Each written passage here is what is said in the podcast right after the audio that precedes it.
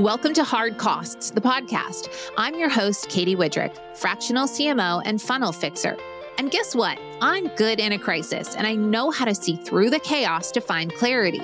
That's something I've learned from working behind the scenes as a strategic partner for visionary CEOs. I'm on a mission to bring founders to the forefront and to tell the truth about the hard costs of doing business. You know, we all see wins shared on social media highlight reels every day.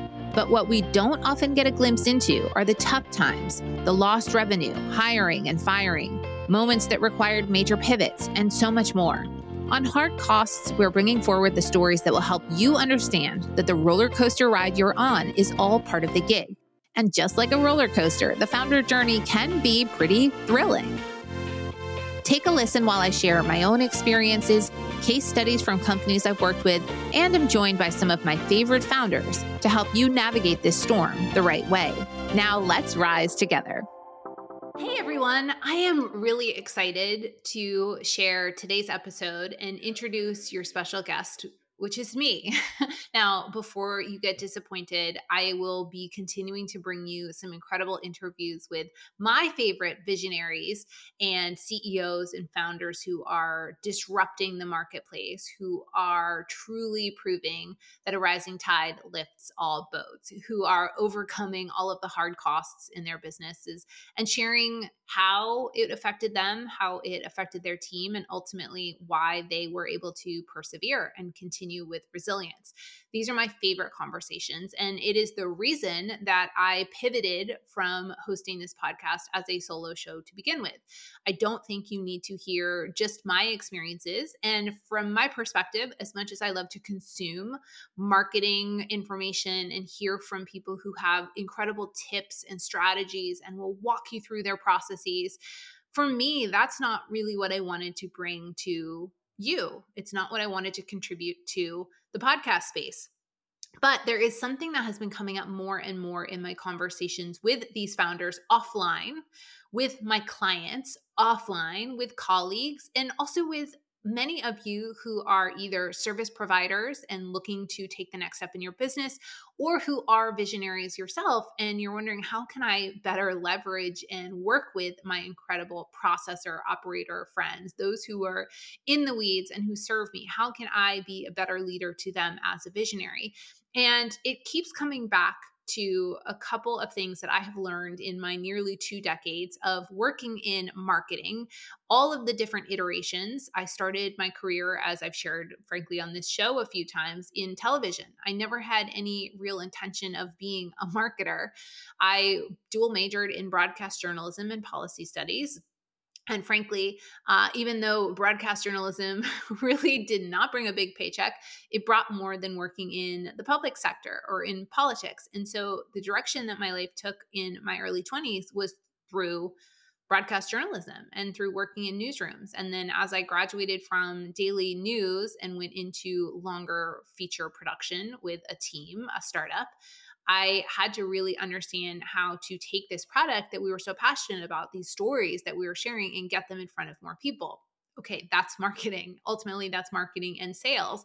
And so that really led me down a path that I never saw for myself. Frankly, the path that I'm on today didn't exist when I was more junior in my career. The proliferation of social media and email marketing and all of the platforms that are added, frankly, by the day. They weren't always available to me when I was getting started. But what I will say is that my ability to leverage them to grow as a service provider, to find my space, not being a true visionary myself, but in supporting visionaries and in continuing to set really bold, audacious, ambitious goals for myself from a revenue perspective, from a leadership perspective, from brand awareness for me and my services, uh, there are a few things that stand out that I feel are beneficial to all of you. So I appreciate you hanging in there as you hear from me and only me on today's episode. And I'm going to start with a phrase that frankly, I didn't coin, but I have come to love.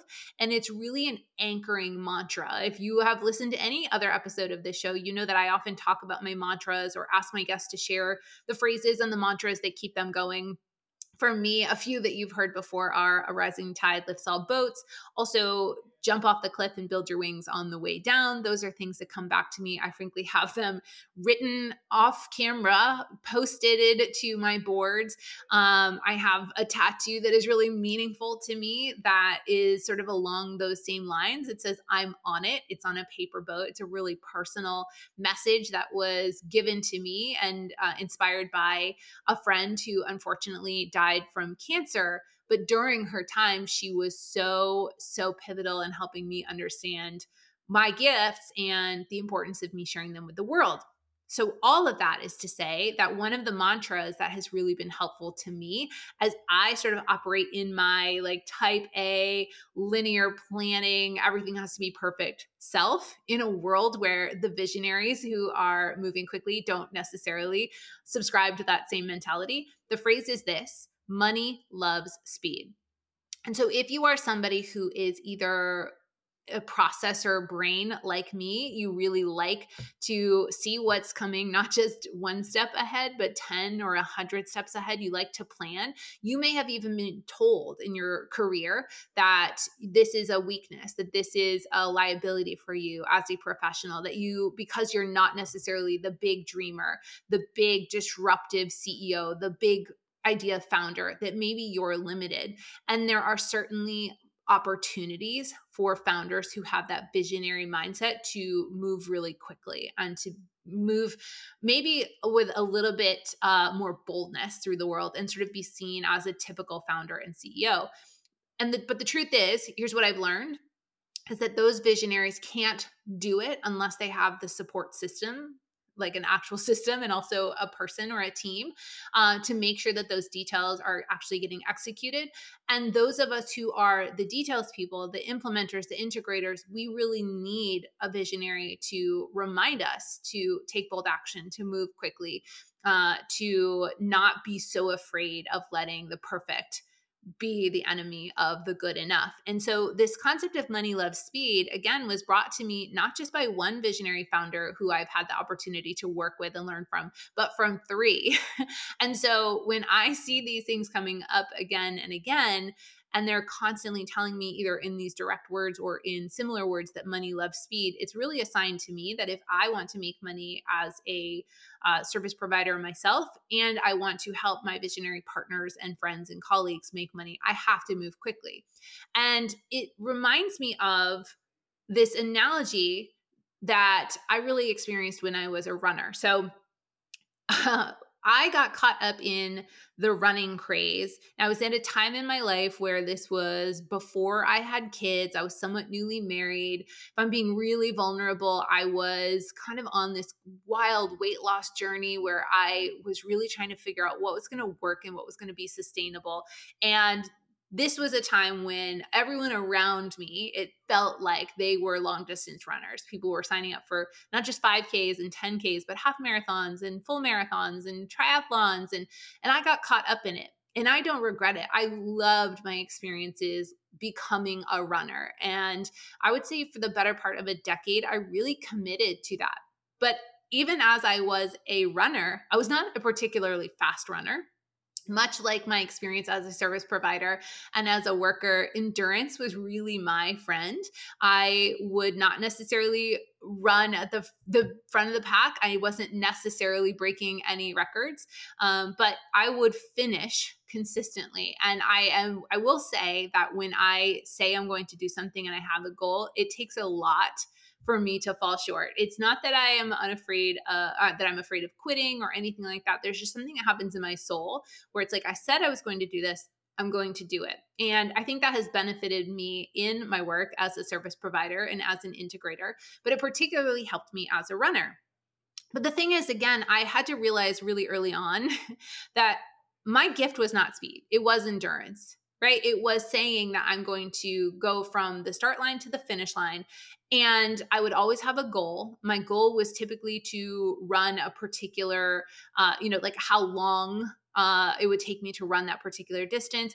I would definitely set additional goals. So if I had run the half marathon in two hours the time before, I really wanted to break two hours the next time. So again, it's not that I am not ambitious, that I haven't set goals, that I'm not always trying to better myself, but I just know that me saying I'm going to run this half marathon in 90 minutes was pretty unattainable. Uh, I just did not have it no matter what I was going to invest in terms of training and all of that. I just this is not something that I felt was achievable. And even if it was achievable, I didn't particularly think that it was a goal that was worth chasing because the consequences uh, far outweighed the benefits. So, again, I realized that my gift is not speed, that I like to have a plan. I don't just go out without a running plan. I would tell myself, okay, today I'm running this many miles and my goal is this pace. And in order to do that, I really need to get up at this time because I need to fuel myself. And also, I need to consider what I'm doing that evening. So, all of this went in, right? The same level of planning that I would bring even to some of my shorter uh, training runs, I bring to the work that I do as a service provider. And I realized that it was that planning and execution and implementation that really benefited me in my solo running career and has continued to benefit my visionary partners.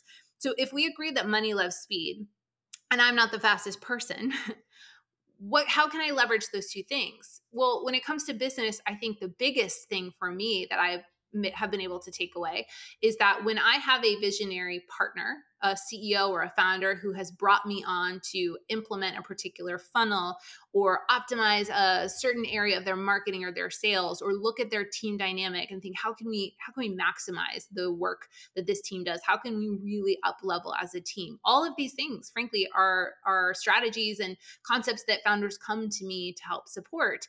What i realized is that if i had a visionary who was a long fast runner. Like this is my sprinter.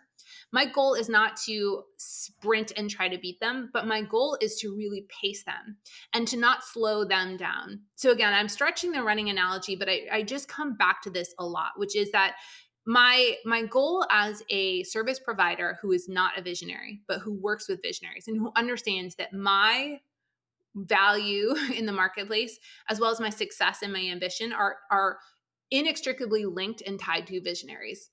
I just know that the same way that speed in running is not my gift, but endurance is, coming up with the big, bold idea is not my particular gift, but being alongside someone who is running quickly and just kind of matching their pace for long enough that I can hear what do they want to do? What are their goals? What is what does success feel like? If I can get enough of that information, then my job is to say yes quickly and then to do all of the steps needed to get us to the finish line. And the thing that I love the most about visionary founders is that when you have that element of trust, when you have shown them that you're not going to slow them down, you're not going to be the no person, except in rare exceptions where when you say no, it holds a lot of weight. I have now had the benefit of being able to say to a founder, I can do this with you, but here's why I recommend we don't or I want to recommend that we slow this down, and here's why.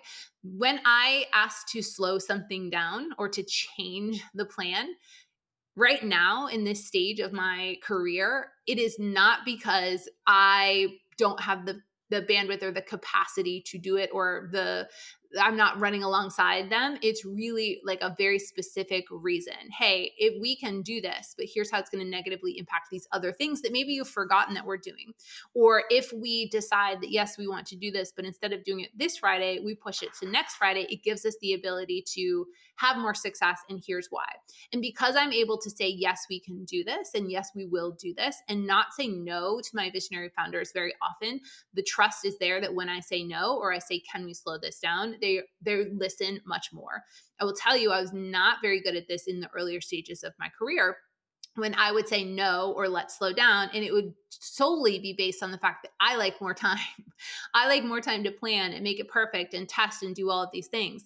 And even though all of those steps are important and are still part of my job, me slowing the visionary down to fit with those needs that I have really, really did become a liability in my career. There are decisions and conversations that if I could go back in time and talk to younger Katy, I would probably say, Your goal here is to say, Yes, we can do this. And here's what I need in order to make it successful. And too many times, as a younger service provider, partner I would mm-hmm. say, I don't think we should do it, or I'm concerned about doing it, and here's why, and not leading with the yes. And again, I want to be really clear my visionary partners do not need a yes person, neither do yours. They need somebody that they can count on to say, I understand that you are ready to be disruptive and bold and you have this visionary idea. And then collect all of the information that you need and then go handle the details for the most part, and I will acknowledge that a lot of this is built over time and trust and you executing with excellence and you not slowing them down. For the most part, my visionary partners really don't need or want to be in the details. They want to cast the vision, they want to hand it off to me, and they want to know that all of the messy middle part is going to be handled by me and it's going to be handled with excellence. It's going to be handled the way that it should be. It's going to be handled in a way that still allows us to go to market really quickly, to start making the sale really quickly, whatever the project is. And they still have the ability to look at the final plan and go through it one more time. But it's that messy middle that you really need to try to pull your visionaries out of. And there's this concept back to running for a moment of negative splits, right? Which is that you get faster as the race goes on. I actually think that the perfect way to pace your visionary partners is to sprint for the first mile and then to step back and then just to kind of hit these nice staggered uh, sustainable paces right and then get your kick on for the for the last part of the race. And if you think about that from a marketing uh, plan or if you think about it with any strategic uh, you know concept that you're putting together with a visionary partner you say yes and you move quickly. You gather the information and then you have the ability to say if you're doing this well okay great. I have everything i need. I understand the deadlines. I understand the goals.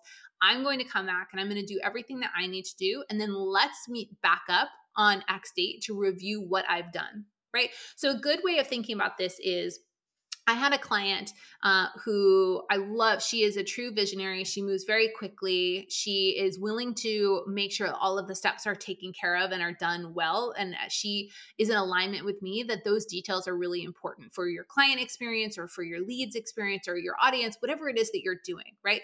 The details matter. And I think most visionaries that you work with would say the same thing. The details matter but the details don't necessarily need to fall on the visionary. And in fact, if they do, it's usually not executed as well as you would want, as well as the audience would want, as well as the visionary would want. Like, no one is typically happy when the visionary falls back into being in the weeds. But what visionaries like to do is be able to understand where all of the moving parts are and that they're taken care of well. So, in this particular example, a client of mine said, Hey, I'm really feeling like our audience is struggling with this topic and I'm ready to talk about it. I have a solution for them. So, what I'd like to do is, I'd like to get a workshop up. I'd like to be able to have an upsell on the back end of the workshop. So, if they sign up for free, there's an opportunity to purchase this lower ticket item even before the event happens. And I'd like to have this up you know by friday right so we were having this conversation on a monday uh, and so that's where the sprint started right so like I hear I hear the starting whistle or the shotgun or whatever is starting the race and she and I are sprinting together. And even though I know that I can't sprint for the whole race, I know that I can keep up with her for the beginning of the race.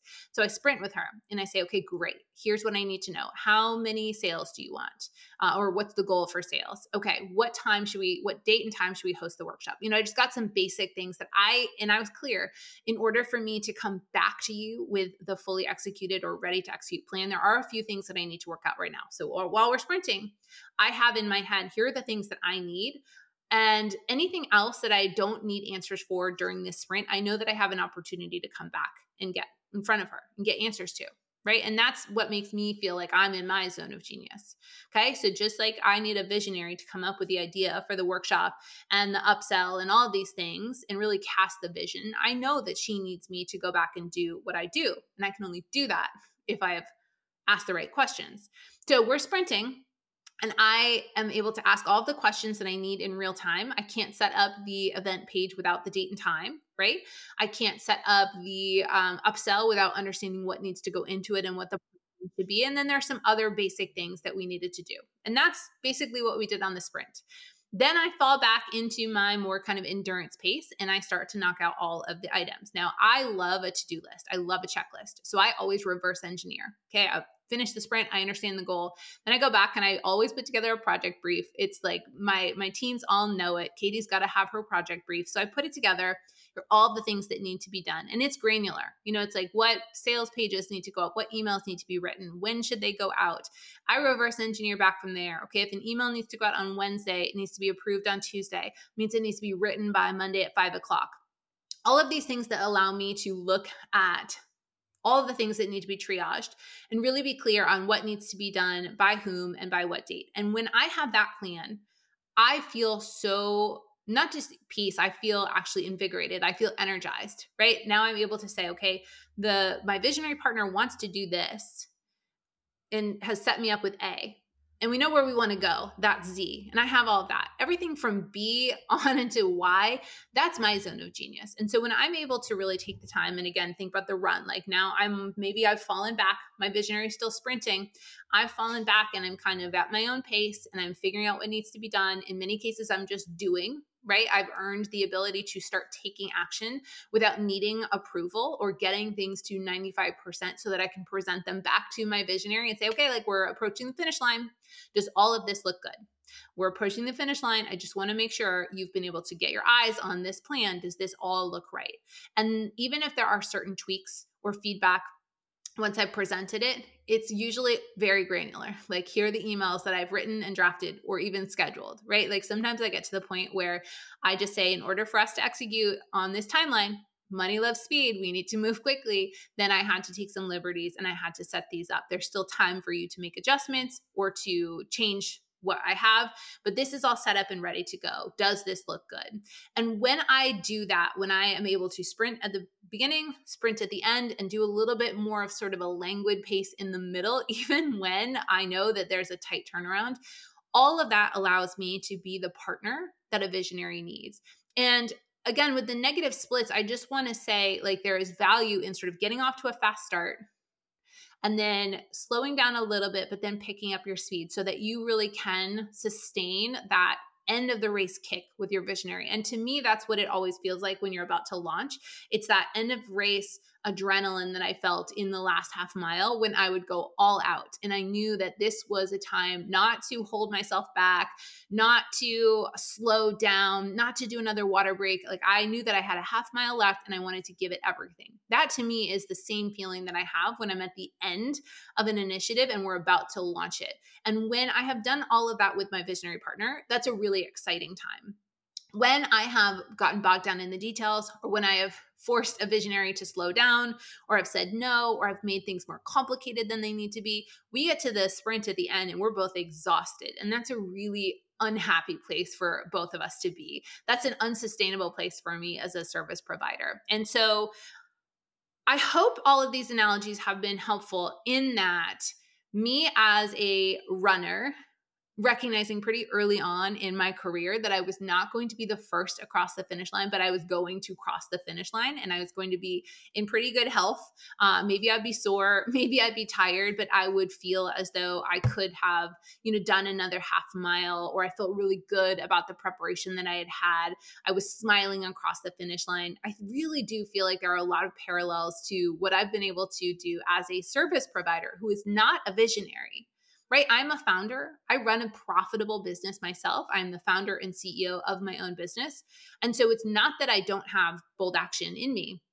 It's not that I can't bring new ideas and strategy and disruptive content and ideas to my own business or even to my teams. I've really been able to learn from my visionaries and find where those opportunities are. And I'm really proud of the work that I've done to push myself into more of that visionary role when the time is appropriate. But my zone of genius is not in being a visionary, it is in keeping up with and pacing a visionary. And by the way, if I don't pace my visionary, then my visionary is not going to finish the race, right? My visionary is going to bonk at mile 12 of a 13.1 half marathon because all of a sudden she gets toward the end of the race and realizes she didn't set up the Zoom link for the workshop, or she forgot to send an email telling people how to join, or she set up a product and didn't actually test it to make sure that it could collect money. Those are all things that would really prevent that from being a successful run for my client as well. And so I know that my job is to pace my visionary as well, is to say, we're going to finish this race. We're going to do it really fast. I'm happy to make that last kick, like everything we have. Let's go for a PR. Let's see how quickly we can take action. Money, love, speed. I want to move quickly with you. But I've considered all of the moving parts, and based on what I know and my experience, we are going to finish this race strong and feel really good if we do it in this way. And so there is, there's just so much symbiotic relationship building here when you are not a visionary but you love to work with visionaries, or that is your opportunity to grow. And the marketplace needs both of us. It needs visionaries and it needs integrators, and it needs all of the in between people too. It needs people who are more junior, it needs people who are more experienced. It needs people who have experience in specific industries or parts of the funnel or parts of the business.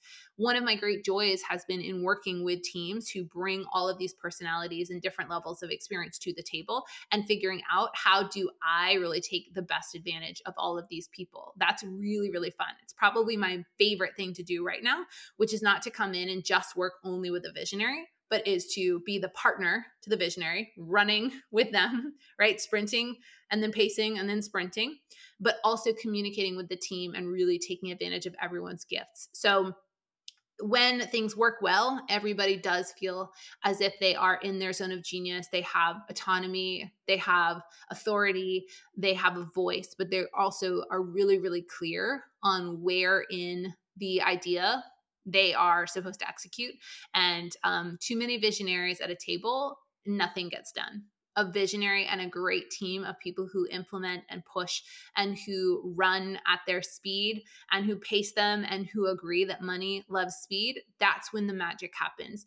And like I said at the beginning of this episode, more and more times this has been coming up in conversations that I have been having both with my visionary partners and we have been sort of figuring out like what's working and how is this working? And what would we tell other people that don't yet have this relationship? I've been extremely lucky and privileged to have so many successful partnerships with visionaries that we're actually now sort of like road mapping it for other people and saying like oh this is what you need. This is this is how this works well. This is how and when you meet. This is what the content of the meetings are.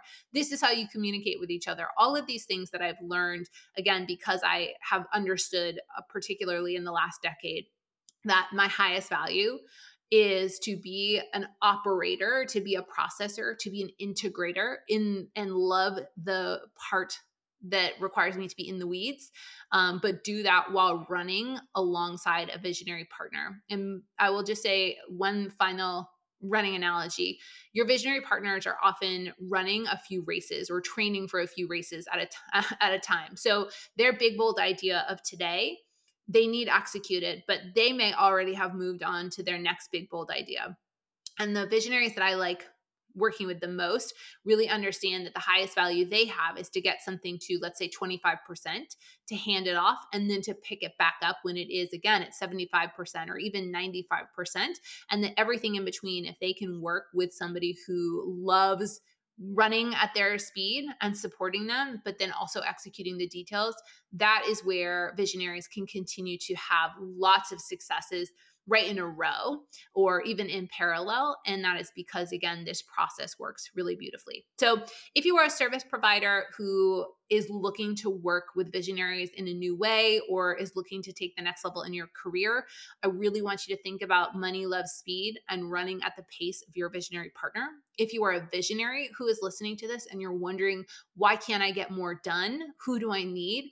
I really would urge you to find the person on your team now or find the person who is not yet on your team, um, but really is deserving of a seat at the leadership table, being your partner, having visibility to everything that is working in your business, but is able to pull it together on an operational uh, standpoint and really make your big, bold, visionary ideas come to life without requiring you to be the one in the weeds.